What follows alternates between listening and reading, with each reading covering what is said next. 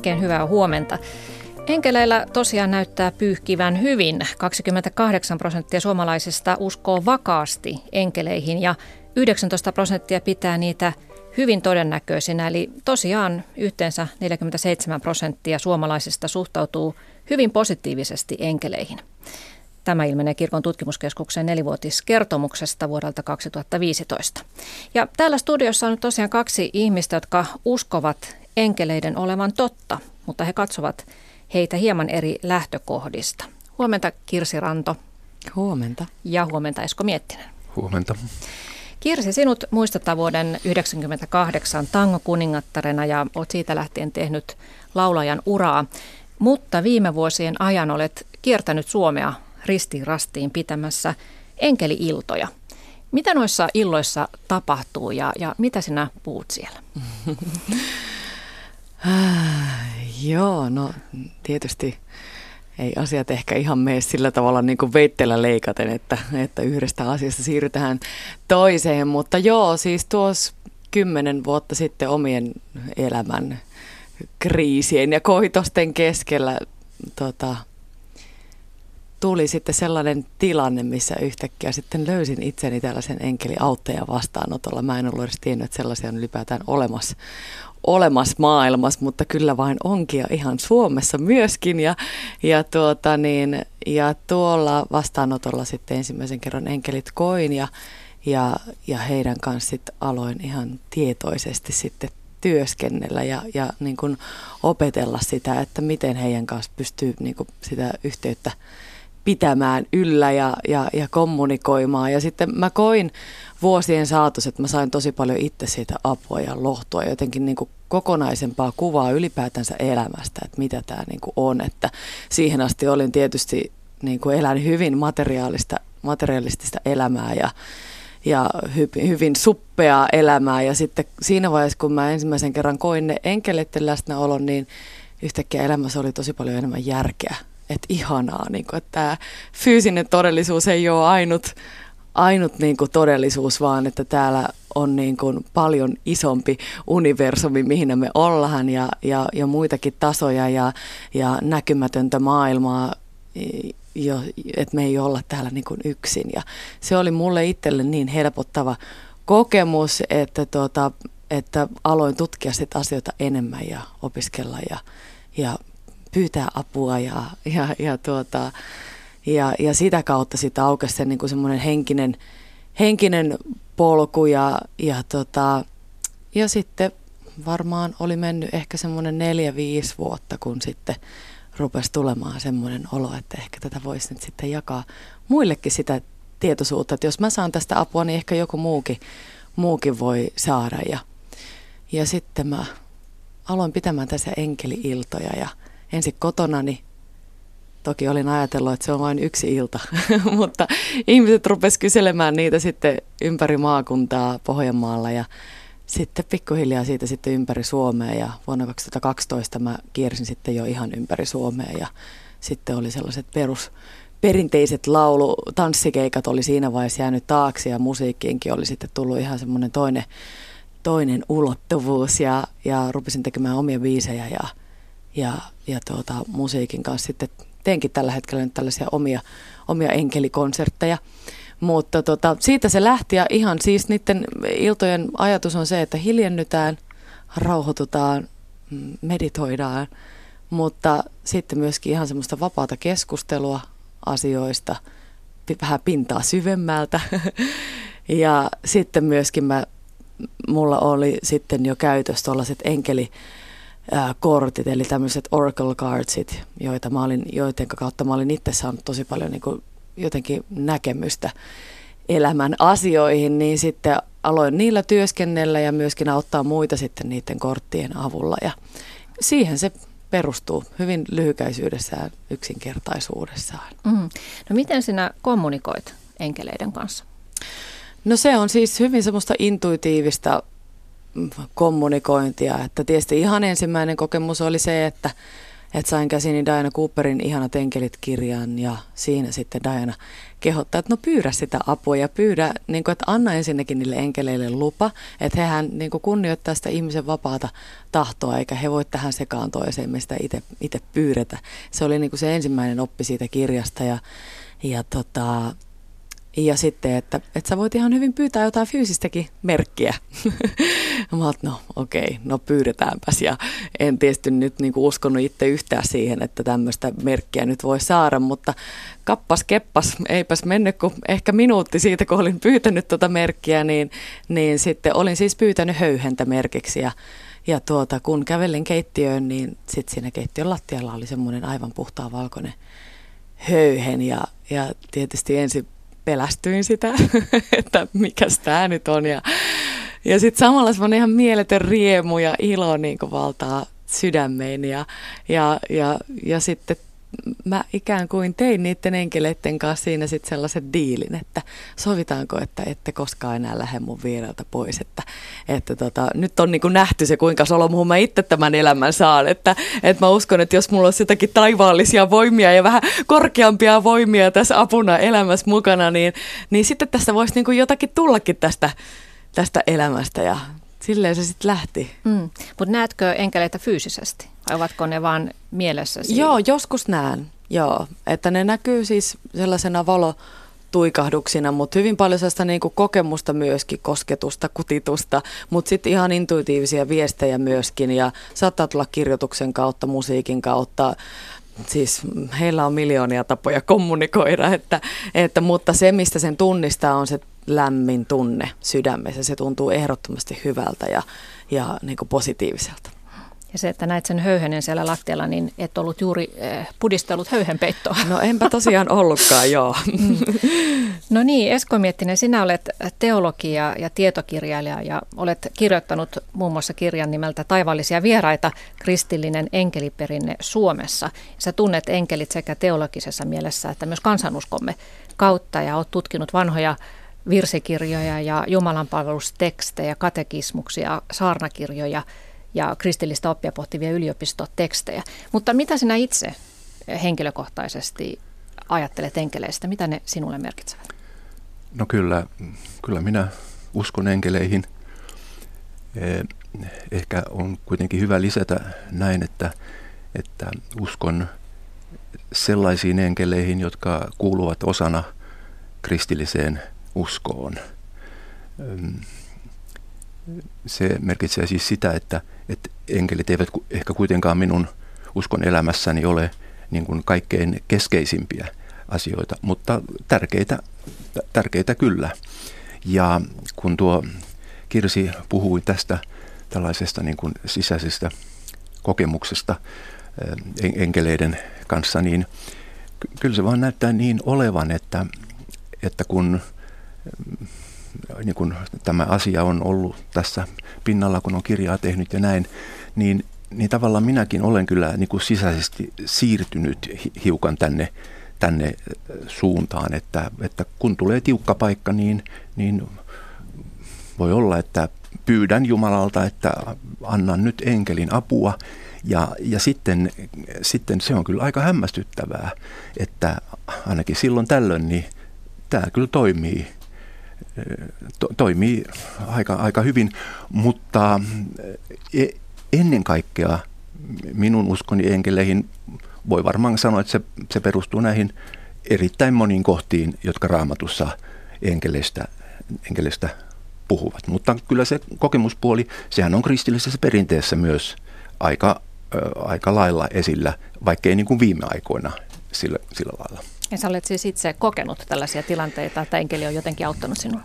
No kyllä, kyllä, kyllä se täytyy, täytyy sanoa, että vaikka mä, vaikka mä en oikeastaan mielelläni kovin laajoissa piireissä puhuisi niistä asioista, eli, eli en tuttujen kanssa enkä, enkä muuten, mutta, mutta että, että kyllä, kyllä ihan joltain, jostain viime vuoden ajalta on ihan selvästi mielessä – jotain, jotain tällaista.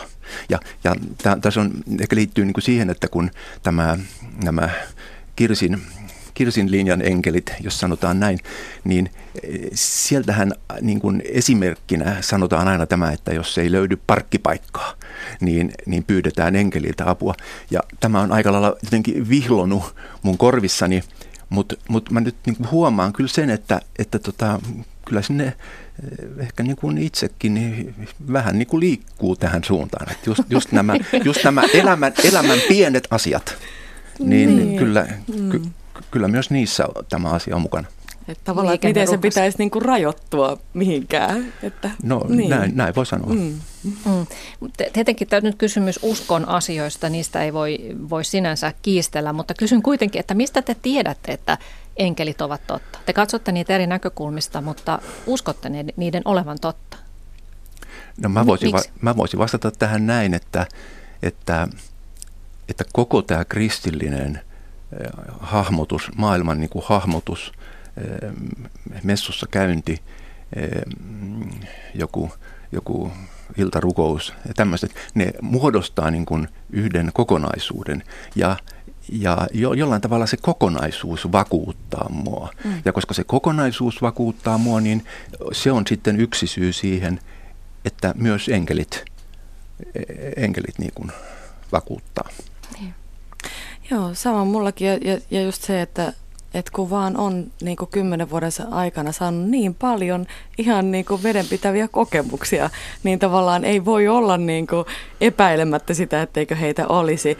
Ja täytyy tuohon vielä lisätä myöskin se, että – tavallaan, että mitä siihen uskoon tulee ja, ja muuhun niin kuin uskomiseen tai Jumalaan, niin mulla ainakin on ollut sillä tavalla, että no okei, no musiikki on ollut mun varmaan ensimmäinen Jumala niin kuin koko elämäni, että se on ollut se, mistä mä oon ammentanut voiman, mutta sitten ihan ehdottomasti on ollut myöskin niin, että enkeleiden kautta on niin kuin auennut myöskin se kanava kommunikoida suoraan myöskin Jumalalle.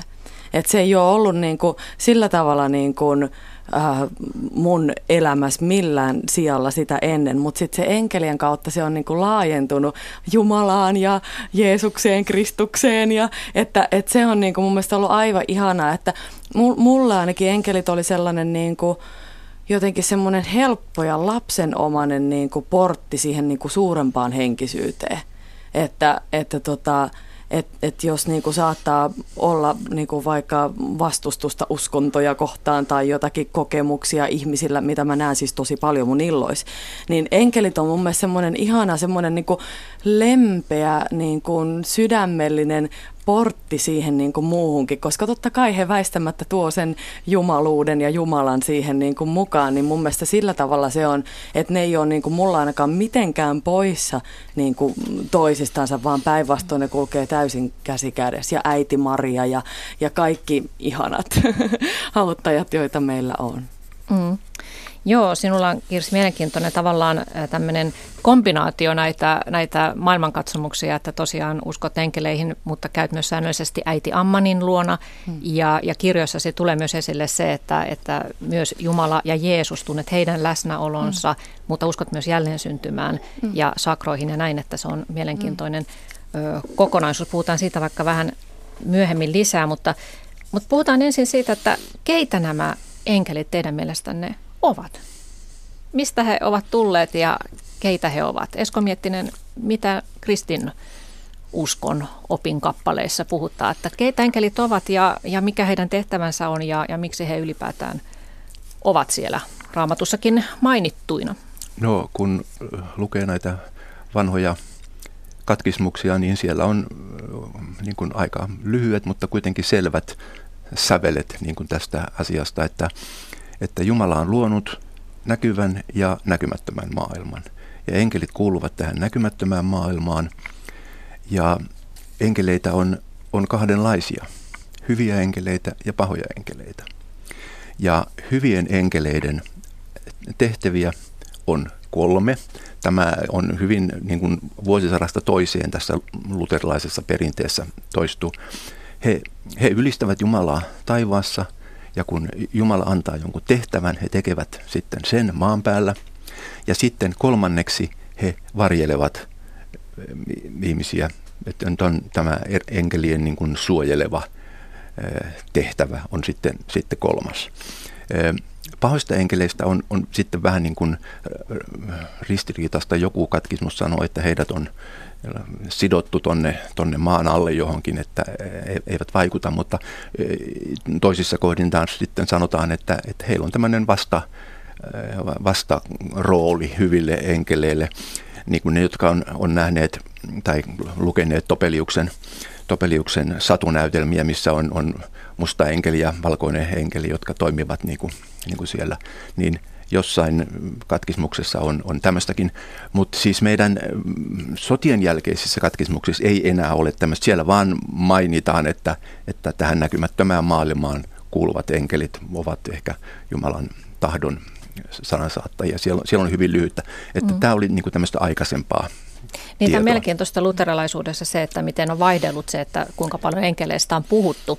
Että, että enkelithän periaatteessa ovat tuontitavaraa meille. Ja, ja tota, 1800-luvun loppuun asti meillä vaikutti vahvasti Ruotsin katekismus, missä enkelit olivat hyvinkin paljon esille. Heitähän määriteltiin, miten siellä olikaan, henkiolentoja, jotka ilmaisevat Jumalan tahdon ja Joo, tässä oli aika niin. paljon tästä Svepiliuksen katkismuksesta, oli juuri tässä, mitä mä puhuin. Että Joo. siellä oli sellaiset selvät, selvät niin jaottelut, ei Joo. pitkät, mutta aika tarkat. Mutta so, sota toi sitten muutoksen, että enkelit koettiin ehkä sellaiseksi, että ei sodan karussa ilmapiirissä niistä juurikaan haluttu puhua. No se on, en tiedä mistä se sitten, niin kuin, se, varmaan jotenkin se selitys täytyy etsiä siitä, että, että että silloin katkismus 1893 ja 1923, niin niissä oli selvät enkeliteologiat. Mutta sitten se, mikä on mun mielestä oli se niin kuin varsinainen kriisi, että kun tuli 1948 katkismus, niin siitä komitea toi kirkolliskokoukselle semmoisen ehdotuksen, josta enkelit oli siivottu kokonaan pois. Ja se, se oli musta aika niin kuin karmea juttu. Sitten kirkolliskokous reagoi vastaan ja sitten sinne lisättiin jotain.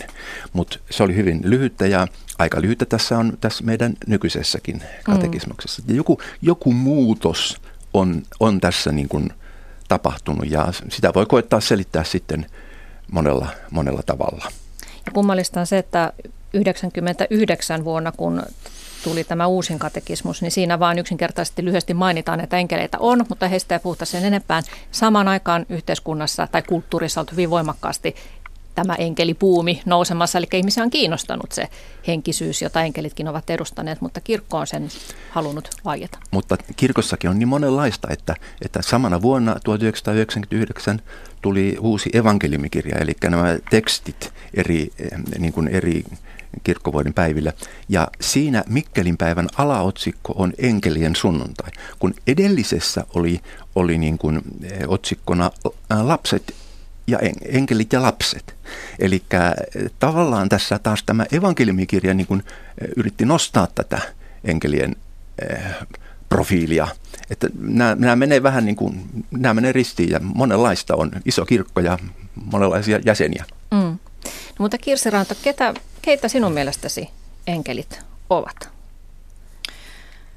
No tuolla tulikin kyllä hyvin jo, jo sitä kommenttia siitä, että, että he, heitä on niin mones, mones roolis ja varmaan ihan itse alun perin tietysti lähti tutustumaan arkkienkeli Mikaelin voimiin ja siihen just siihen suojelevaan puoleen ja arkkienkeli Rafael, joka on parantaja enkeli ja et ihan tällaisen, tällaisten niin kategoriointien kautta, mutta Kyllä mulle niin kuin se suurin kokemus, ihan kokemus on se, että enkeleiden tehtävä on niin kuin avata sitä meidän sydäntä. Niin kuin, että, että mulle, mun se henkkoht-kokemus on ollut se, että enkelit on valoa ja he ikään kuin toimii sen meidän oman sisäisen valon peilinä. Että me pystytään niin kuin enkeleiden kautta näkemään se meidän oma valo, koska he on niin puhtaita olentoja ja miten me pystyttäisiin tulla enemmän enkelien kaltaiseksi, miten me pystyttäisiin enemmän vahvistaa itsensä hyvyyttä ja rakkautta ja puhtautta ja, ja, ja vapautta. Ja, ja, ja, ja niin kuin koen myöskin, että tässä ajassa ainakin se viesti, mitä mä saan koko ajan on se, että jos me nyt vaan katsotaan tätä meidän maallista yhteiskuntaa, niin kyllähän tänne aika paljon enkeleitä tarvittaisiin tähän aikaan. että, että se heidän rooli niin kuin meidän sydämen au, aukasijana ja jo, jollakin tavalla niin kuin semmoisen rakkauden aktivoijana, niin, niin mun mielestä se on niin kuin tosi tärkeää, jos ihmiset tässä ajassa niin kuin enkelten kautta löytää itsestään hyvyyttä, niin niin se on niin kuin mun mielestä tosi tärkeää, että sillä ei ole oikeastaan väliä, mitä kautta se tulee, mutta, mutta mä uskon, että sen takia enkeleille on tässä ajassa niin suuri tilaus, että, että koska se maailman tila on mikä on ja tänäkin aamuna on herätty ties minkälaisia uutisia, että tavallaan kyllähän me nyt tarvitaan täällä jo vähän korkeampia voimia ja niin kuin semmoista henkisyyttä ja aukeamista sille, että on muutakin kuin vain se meidän oma napa, että, että, niin kuin se, että me saataisiin se meidän sydän auki ja niin kuin ruvettaisiin yhteistyöhön sekä muiden ihmisten että enkeleiden kanssa esimerkiksi, että tota, tai Jumala tai mikä se sitten kullekin on se tärkein, tai rakkaus. E, sillä ei ole mun mielestä muodolla väliä, mutta he kaikki mulle edustaa sitä niin kuin hyvyyttä ja rakkautta. Mm. Mutta onko sinulla äh, sellaista tavallaan, kun kristinuskossa on tämmöinen aika voimakas hierarkia, että siellä on Jumala on se pomo ja sitten on enkelit mm. ovat eri luokissa, että onko se niin, että arkkeenkelit ovat niitä korkeammalla mm. jalustalla olevia ja sitten on näitä ihan pohjalla duunarienkelit eli suojelusenkelit. Niin onko sulla samanlaista siis jaottelua, että onko sinun enkeleidesi pomo se Jumala ja sitten heillä on eri, eri rooleja siinä? Heillä? Joo, kyllä mä siis niin koen, joo. Mutta tietysti kyllä kaikki niistä on mulle ihan yhtä tärkeitä, että ei se sillä tavalla, se ei pistä mitään toisen, toisen erelle, mutta kyllähän siellä semmoinen tietysti hierarkia on olemassa. Mm. No mutta mitä sä Esko Miettinen sanot siitä, kun tuossa puhuttiin näistä katekismuksesta ja, ja siitä, että mitä sieltä ammennetaan sitten kristillisiin saarnoihin ja opetuksiin ja ylipäätään se, että mikä on kirkon viesti, niin niin, niin, että tosiaan viimeisimmässä katekismuksessa ne enkelit on typistetty aika pieneen rooliin, niin pitäisikö sinun mielestäsi kirkon opetuksessa enkeleitä tuoda enemmän esille ja sitä näkymätöntä maailmaa? No mun mielestä pitäisi niinku palata siihen, missä oltiin silloin ennen, ennen maailmansotia. Että olen tavallaan Kirsin kanssa samaa mieltä siitä, että, että että tämä ma- maailman tilanne on tässä suhteessa aika huono. Mä ilmaisisin sen näin, että, että vallalla on aika täydellinen materialismi. Esimerkiksi jos ajattelee suomalaista filosofiaa, niin toisen maailmansodan jälkeen suomalainen filosofia on ollut jokseenkin kokonaan erilaisten materialistien hallussa, vaikka ei filosofia sinänsä tarvitse olla materialismia, vaan se on vain yksi äh, niin kuin lohko. Että, että mun mielestä tämmöinen jonkinlainen vastaliike tätä materialismia vastaan pitäisi niin kuin, sitä pitäisi nyt hoitaa.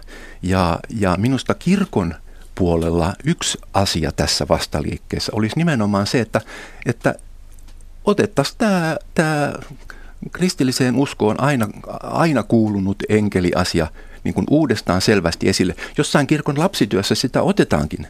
Et se, siinä, se on taas yksi niin kuin hyvä puoli. Mutta, mutta just niin kuin se, että se olisi siellä, siellä jotenkin siellä kaikessa mukana. Ei, sillä mm, määrällä, kun esimerkiksi jo näissä vanhoissa katkismuksissa niin kuin oli, että ei se mitenkään ole keskeinen asia, mutta se olisi, niin kuin, ettei sitä niin kuin typistettäisiin niin vähän kuin varsinkin se 48 katkismus ja aika vähäistä tämä nykyinenkin katkismus on. Mm. Niin otet tuossa noin lapset esille, että siltähän vähän vaikuttaa, että enkelit ovat ikään kuin varattu lapsille luterilaisessa kirkossa. Joo, joo, niin se on. Ja se, se Toisaalta se on siis siinä mielessä hyvä, että, että kirkossa on joku alakulttuuri, joka, joka tosiaan niin kuin hoitaa tätä enkeliasiaa ja myös niin kuin, niin kuin miettii siihen liittyviä, niin kuin prosessoi sitä.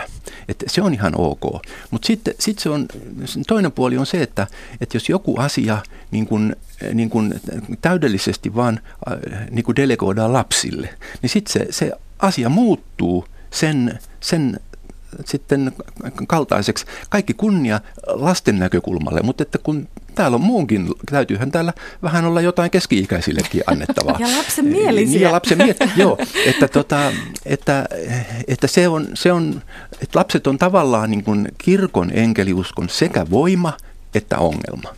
Mm. Niin, että onko enkeleistä tehty vähän lapsellisia juttuja? On, on il, ilman muuta, että, mm. että on jotenkin, enkelit on niin siirretty sinne lastenhuoneen pu, puolelle, että, että ol, olkoot siellä, niin meidän ei tarvi ajatella niitä, niitä ollenkaan. Että, ja, ja silloin, jos meidän ei tarvitse ajatella enkeleitä, niin meidän ei myöskään tarvitse ajatella tätä näkymätöntä maailmaa tu, tuon puoleista, vaan me voidaan niin kuin elää tämmöistä hyvin tämän puolesta luterilaisuutta, joka on niin kuin suunnilleen pelkkää etiikkaa, jos, on, jos en, ehkä on edes niin kuin sitten sitäkään. Ja tuohon jotenkin tulee, kyllä täytyy lisätä myöskin se näkökulma siitä, että toisaalta lapsethan on nimenomaan auki enkeleille ja he niin kuin, hän näkee ja kokee heitä. Ja sitten taas se, mikä heille tekee hallaa on se, että jos me aikuiset se tyrmätään ja jos meillä ei ole tietoisuutta enkeleistä ja sitä näkymättömästä maailmasta, niin me voidaan saada niin kuin, lapset tuntemaan itsensä todella niin kuin oudoiksi, jos me, jos me niin kuin, tyrmätään semmoinen maailma, mikä heille on olemassa. Että siinä mielessä mun mielestä meidän aikuiset aikuisten pitäisi avata näkökykyä ja sydäntä ja, ja tietoisuutta siinä, että, että me niin kuin ymmärrettäisiin, että täällä on monta tasoa ja, ja, ja meiskin ei yhtään tekisi pahitteeksi, jos meihin kaikkiin tulisi vähän enemmän lapsenmielisyyttä ja viattomuutta ja, ja, ja, ja puhtautta ja niin kuin sitä kautta niin kuin löydettäisiin näitä asioita niin, että pystyttäisiin niitä meidän varsinkin tämän uuden ajan lapsia tukemaan, jotka näkee ja on tosi herkkiä ja aistii asioita ja, ja että varmasti niin kuin ainakin omisillois tosi monelta äidiltä saan kuulla sitä, miten tämän ajan lapset on ihan erilaisia ja niissä on ihan eri energia, ihan eri herkkyys ja ne aistii tätä näkymätöntä maailmaa, niin olisi niin kuin tosi tärkeää mun mielestä, että me aikuiset niin kuin havahduttaisiin siihen, siihen maailmaan. Mm. Mutta onko teidän mielestä sitten oikein, että lapsille opetetaan esimerkiksi suojelusenkelin olemassaolosta ja läsnäolosta, kun se suojelusenkeli ei sitten kuitenkaan olekaan aina paikalla. Lapsia ja autojen alle heitä pahoinpidellään kuoliaksi, heitä sairastuu kolman vakaviin sairauksiin. Kyllä, kyllä mun mielestä on ihan oikein, että opetetaan suojelusenkelistä. Martti Luther opetti, että aamurukouksessa ja iltarukouksessa pitää rukoilla enkelin suojelusta. Ja se, että sitten tapahtuu näitä tragedioita, niin se on ihan totta – mutta äh, minusta se niin kuin liittyy siihen, että maailma ei kerta kaikkiaan ole mikään suuri laskutehtävä. Mm. Että kun se, se jaettaisiin jollain, niin sitten saataisiin kaikki ihan menemään ihan tasan. Mm. Et, et ma- maailmassa on aina, aina paljon niin kuin, semmoista, mikä jää salaisuudeksi. Ja mun mielestä tämä on, on yksi semmoinen asia, että minä kyllä tämän ristiriidan niin kuin hyväksyn. Ja kyllä mä ainakin koen sillä tavalla, että jos nyt jotain on semmoinen, mikä ihmisille tuo toivoa, niin se on kuitenkin kaikista tärkein asia. Että se, se että, on, että, että sanotaan ja opetetaan lapsille, että sulla on enkeli vierellä, niin jos se tuo lohtua ja turvaa, niin se, mun mielestä se on niin ehdottomasti oikein. Ja sinulle itsellesi suojelusenkelit ovat arkipäivä. Niin, joo. Mm. Mm. Mm. Esko? Kun, kun tässä nyt on kirkkoa kritiseerattukin, niin niin tässä nyt adventtina otettiin käyttöön uusi virsikirjan lisävihko, jossa on tämä maan korvessa kulkevi Lapsosen tie, on nyt sitten virsi. Oiku Joo, ja tämä, eli tämä merkissä just, että siinä se suojelu, ainakin niin kuin lapsen suojelusenkeli mm. on selvästi sanottu. Mm. Kuuntelette Yle Radio Yhtä, puhumme enkeleistä. Täällä on laulaja ja enkeliiltoja pitävä Kirsi Ranto ja sitten täällä on teologi, tietokirjailija Esko Miettinen. Esko Miettinen, sä oot käynyt myös tutkimassa suomalaisen kirjallisuuden seuran kansanrunousarkisto ja sieltä selviää, että millaisista henkiolennoista kansanperinteen keräjille on aikoinaan kerrottu, niin millaiset tarinat sieltä ovat jääneet mieleesi? Siis se oli kaiken kaikkiaan aika jotenkin hätkähdyttävä käynti, koska, koska siellä oli tämmöisiä niin kuin vanhoina muistiinmerkintöinä aika paljon samanlaista aineesta kuin mitä nykyisin. Nykyisinhän on, on ilmestynyt paljon tämmöisiä enkelikokemuskirjoja, niin, niin siellä, oli, siellä oli paljon niitä. Ja no, esimerkiksi nyt yksi, yksi muistuma on tämä, että se, se muistiinmerkit alkaa, että jokaisella ihmisellä on varjelija. Ja sitten kerrotaan, että mies oli Saimaan rannalla menossa laivaan. Ja ensin se huomasi, että mitä rahat jäi kotiin. No, se meni hakaan rahat. Sitten kun se äh, lähti uudestaan, niin sen, jotenkin sen kylkeen niin kuin liimautui joku semmoinen, joka kyseli kaikkea, että miten, mihin, nyt, mihin hänen pitäisi mennä ja näin siinä meni paljon aikaa.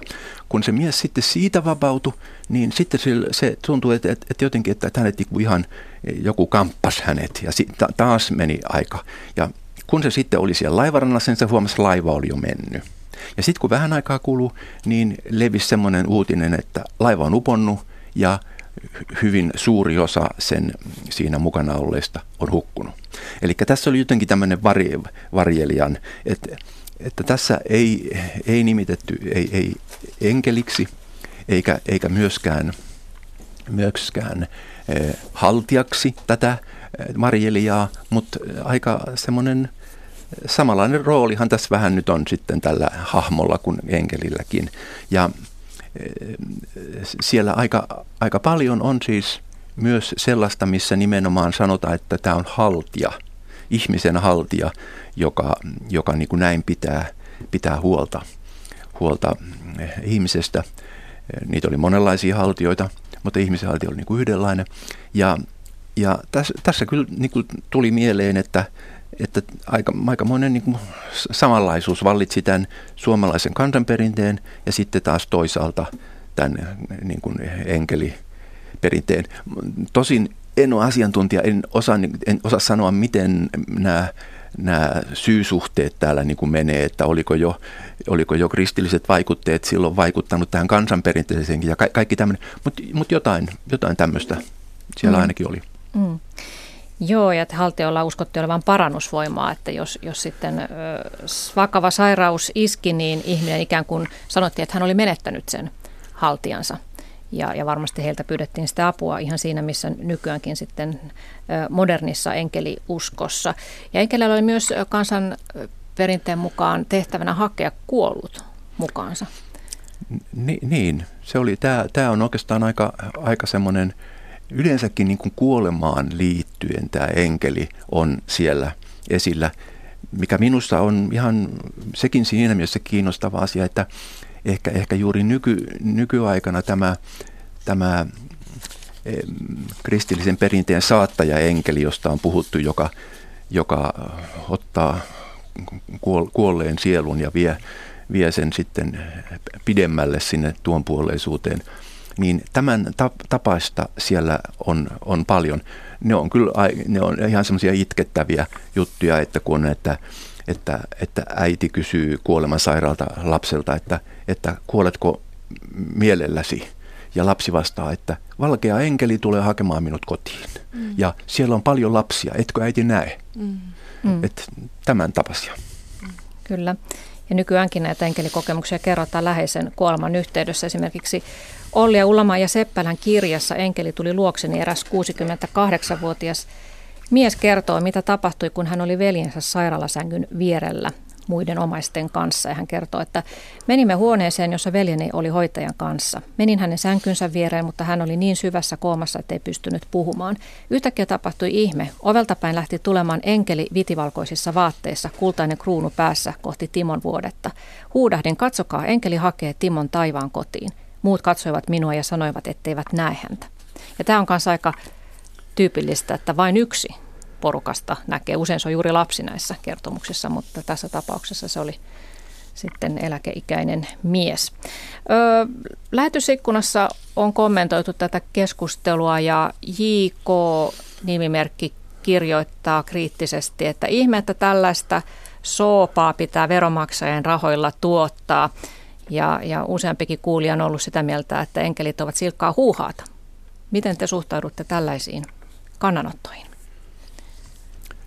E, oikeastaan me on jo, jo vastattu näihin, koska me on jo kerrottu, miksi me uskotaan enkeleihin. Mm. Eli siinä mielessä, ja sitten toinen perustelu minusta on, on, voidaan sanoa vaikka näin, että onko se nyt sitten 73 prosenttia suomala- siis suomalaisista, sanotaan nyt kuulijoista, kuuluu luterilaiseen kirkkoon, jonka joka tapauksessa on ihan nykyisessäkin katekismuksessa enkelit on selvästi mainittu, että, että kyllä tällä niin jonkinlainen edustavuus on.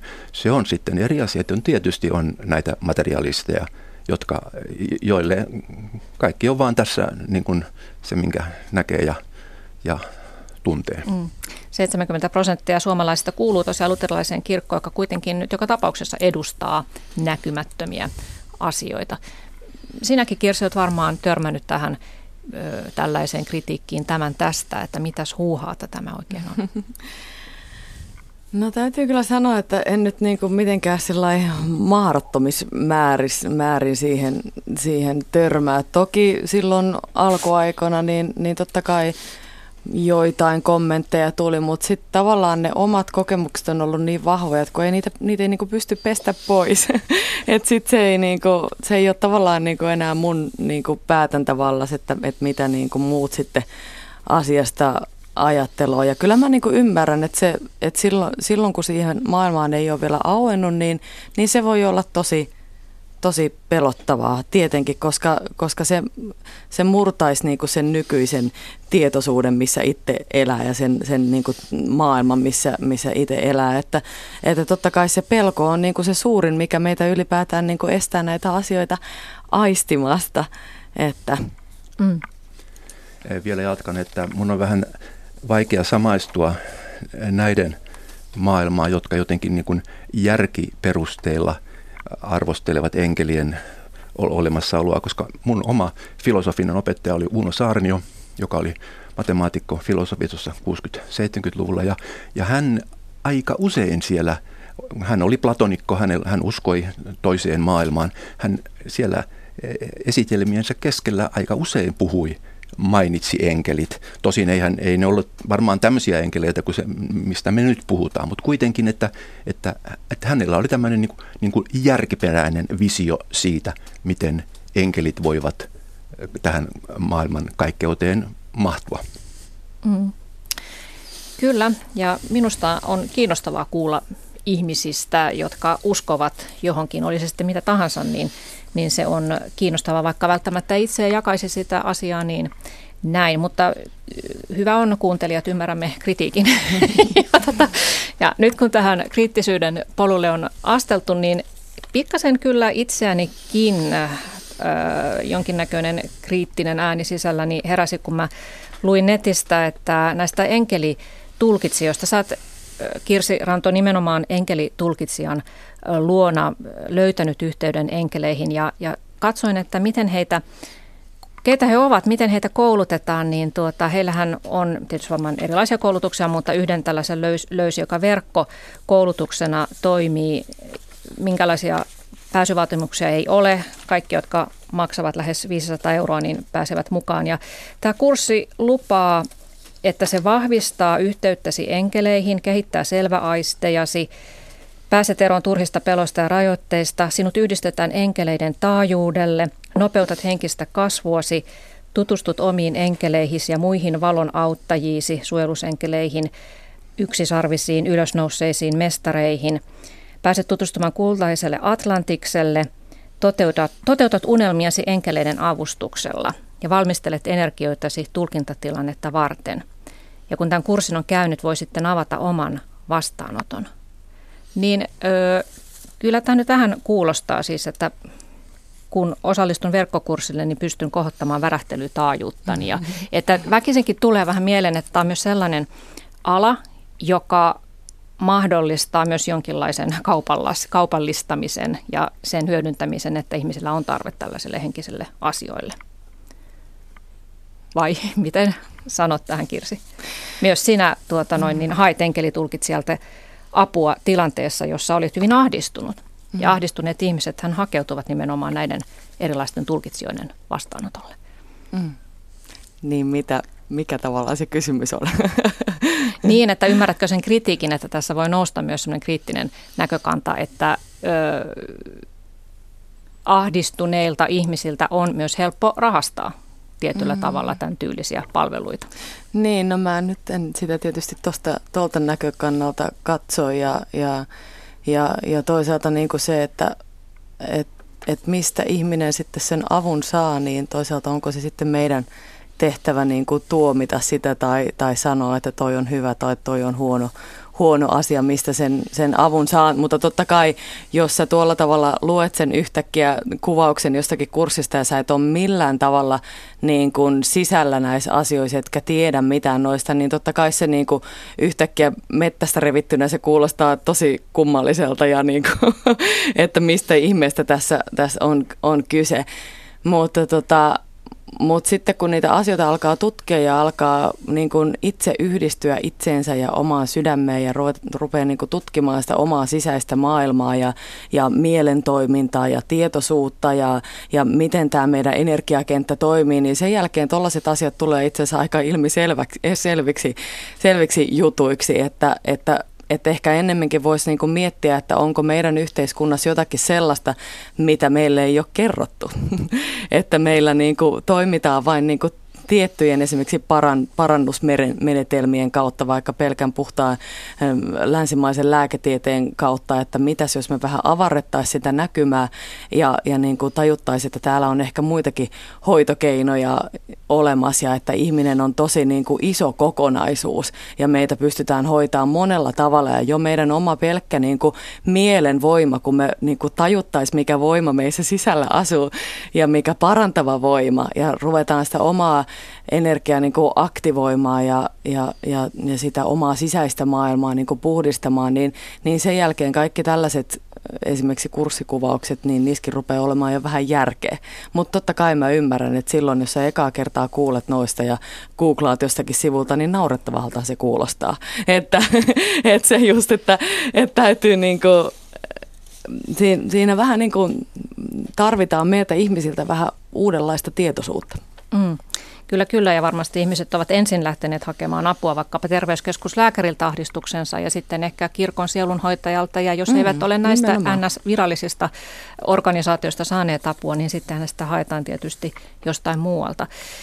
Joo, itse asiassa tällä hetkellä on tuolla Helsingin yliopistossa tekellä mielenkiintoinen väitöskirja – nykyajan enkeli-ilmiöstä. Uskontososiologi Elisa Mikkola valmistelee tätä väitöskirjaa ja, ja hän on tehnyt kyselytutkimusta erilaisilla rajatietomessuilla kävijöiden keskuudessa ja, ja mitä ihmiset sitten ovat kertoneet hänelle enkeliuskostaan. He ovat kertoneet, että enkeleiltä he saavat lohtua ja tukea. Enkelit auttavat heitä isoissa kriiseissä, kuten avioeroprosessissa, mutta myös pienissä arjen pulmissa, vaikkapa siinä vapaan parkkipaikan löytämisessä. Ja harvat kertovat suoranaisesti nähneensä enkeleitä, mutta, mutta kertovat aistivansa tietynlaista energiaa. He saattavat tuntea kosketuksen, ilmavirran tai he välttävät täpärästi jonkun onnettomuuden ja, ja kokevat pelastumisen olevan sitten enkelien varjelua. Että tällaista tämä nykyajan enkeliusko on. Ja itse asiassa kuulostaa aika paljon samalta kuin mitä Esko Miettinen puhuit, puhuit tuosta kristillisestä enkelistä ja myös kansanperinteestä. No, tähän voi liittää sen, mitä Sakari Topelius, joka, joka oli yksi suomalaisen enkeliajattelun niin kuin tärkeitä henkilöitä. Hän, hän sanoi tässä muistelmia mietekirjastaan, että, että en, ole, en ole koskaan nähnyt, enkä ole koskaan kuullut enkeliä, mutta olen havainnut enkelin ja havainnut tällä tavalla, että on tapahtunut joku yllättävä niin kuin pelastuminen – tie, semmoisista vaaroista, minkä tiedän tai mitä en ehkä silloin vielä tiedä, tai sitten on, tapahtuu äk, yhtäkkinen tämmöinen hyvän tai pahan vaikutus. Niin tämmöisissä asioissa Sakari Topelius niin kuin koki kohtaavansa enkelin. Että et kyllä se esimerkiksi on aika lähellä tuota, mitä tuossa puhuttiin. Mm. Mutta että ehkä minun korvaani tuossa kyllä se, se kyllä niin kuin pistää, että, että tavallaan enkeli nostetaan tässä niin, niin kyllä korkealle, että, että, että minä ajattelen, että tässä, tässä on niin se vaara, että, että Jumalan, Jumalan asema joutuu, joutuu uhatuksi.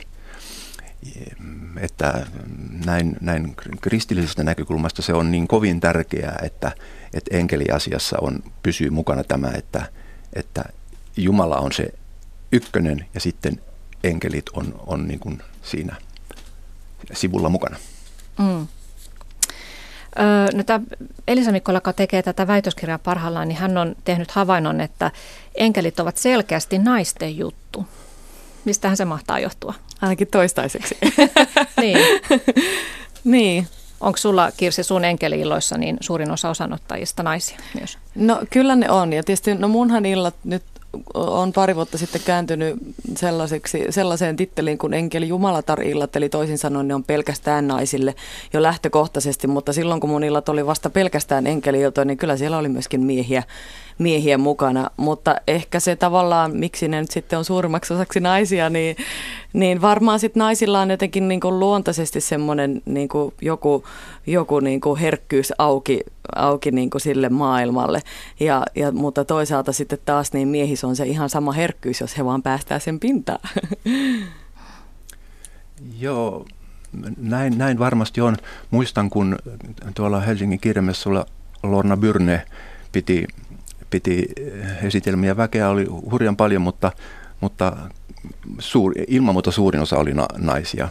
Ja minä eh, niin kuin ymmärtäisin tämän näin, että, että naisilla on jotenkin tämmöinen intuitiivinen kyky parempi kuin miehillä. Ja miehillä taas tämmöinen ehkä niin kuin rationaalinen on, on korostanut, ja, ja nimenomaan tämä rationaalinen on Suomessa sotien jälkeen täydellisesti niin kuin annettu materialismille. Mm. Että, että jos, jos joku, joku mies on, joka, joka, tuota, joka haluaisi niin kuin joku ihan ajattelullisesti tai, tai muuten, niin, niin hän joutuu aikamoiseen pinnistykseen itsensä kanssa sen takia, että, että ympäröivä kulttuuri on todellakin penseä ja se on nimenomaan penseä miehille. Indeed, mm. kyllä. Ja kirkon opetustekstit tekstit ovat usein tai useimmiten miesten kirjoittamia sekin. Ö, tuota, monet, ö, säkin tuossa Esko Miettinen vähän sanoit, että pitäisi sinun mielestäsi muistaa, että se Jumala on kuitenkin tärkeämpi kuin enkelit. Ja sitten taas tässä modernissa enkeliuskossa, niin ö, ne enkelit ovat tavallaan helpommin lähestyttäviä, että heiltä he ikään kuin toimivat siinä – siinä näkyvämmin kuin sitten Jumala käsittääkseni, niin monet kristityt vieroksuvat tätä uutta enkeliuskoa juuri sen takia, että siihen on sekoittunut tämä vallan tämmöistä New Age-ideologiaa ja itämaista uskoa.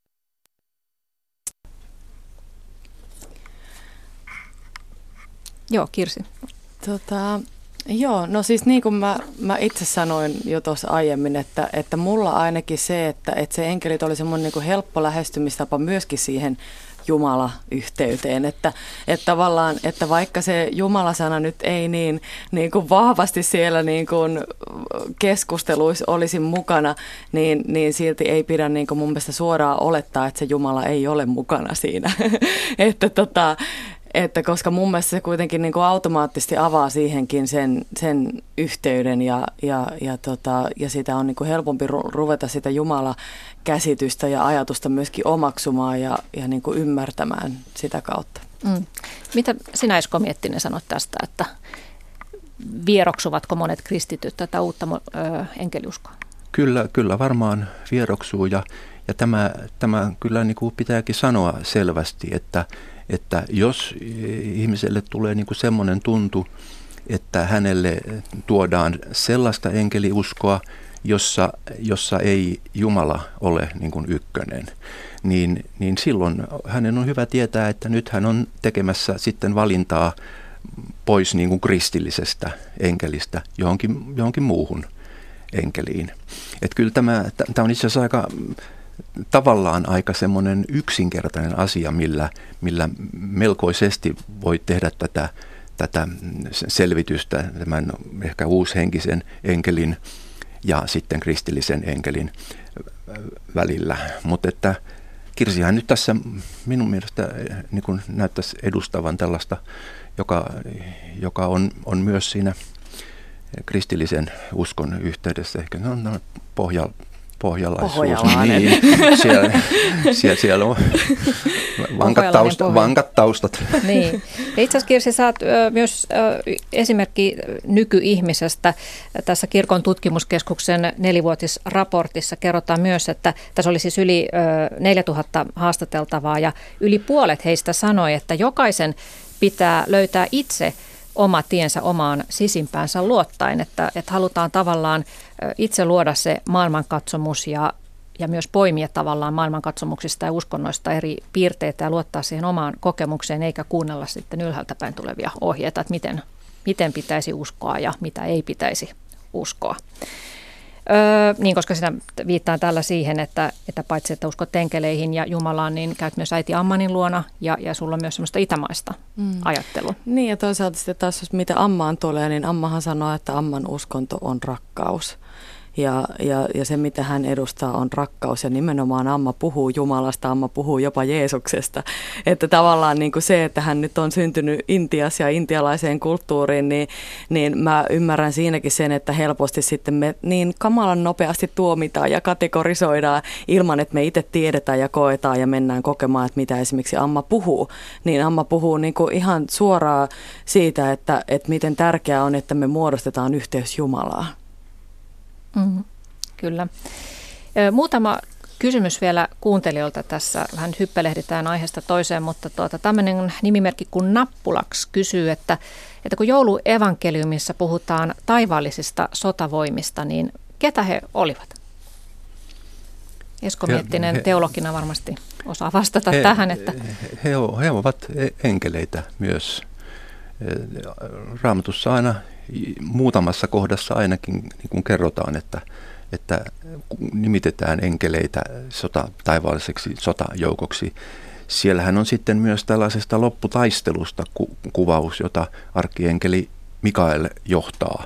Ja Mikael ja hänen enkelinsä ovat siinä taistelevat pahaa vastaan. Niin, todellakin tämä taistelu hyvän ja pahan välillä, niin se on myös vähän sellainen asia, joka on häivytetty nykykirkosta. Niin, se on, eh, ehkä, ehkä voi sanoa näin. Minulle itselleni oli, oli suuri kokemus, kun luin Harry Pottereita ja, ja siellä on sitten tämä Voldemort, mm. Joka, mm. joka niin kovin rajusti tuo tämän tällaisen äh, dualismi. Kyllähän tämä oli myöskin äh, tässä, mm, tästä Tarussa sormusten herrasta ihan, ihan samalla lailla, että, että kyllä kyllä siinä, jos ajattelee vaikka jotain Johanneksen evankeliumia, missä nämä hyvä ja paha pannaan vastakkain aika voimakkaasti, niin kyllä ehkä sitten Johanneksen evankeliumia voisi lukea vähän enemmän. Mm. Niin sitten Charlie nimimerkki kysyy, että entäs enkeleiden sukupuoli? Eikö enkeleitä pidetä Suomessa naisina, vaikka ne taitaa raamatussa olla maskuliinisia? Oletko Kirsi ajatellut koskaan enkeleiden sukupuolta? No en tällä tavalla aktiivisesti, mutta tietysti jos sitä nyt itse on esimerkiksi toimii arkkienkeli Mikaelin tai Rafaelin kanssa, niin kyllähän ne varmaan niin kuin ensisijaisesti miehiä kuitenkin on, mutta, mutta mä oon ymmärtänyt, että, että heitä on kumpaakin sekä mies että nais, niin kuin, tai he näyttäytyvät sekä miehinä että naisina, mutta että onko he sitä vai onko he ennemminkin vaan sitten valoa ja ennemminkin tämmöinen neutraali niin kuin valo-olento, niin siihen en ota kantaa. Eh, oikeastaan niin kuin sukupuolettomia olisi mm. varmaan tämä kristillinen opetus. Mm. Mm. No Esko Miettinen, sä kirjoitat taivaallisia vieraita kirjassasi, että enkeliuskolla on juuret jossain järjen, tahdon ja tunteidenkin takana, siellä missä ihmisyys on vasta epämääräisiä puolitekoisia yllykkeitä. Hmm.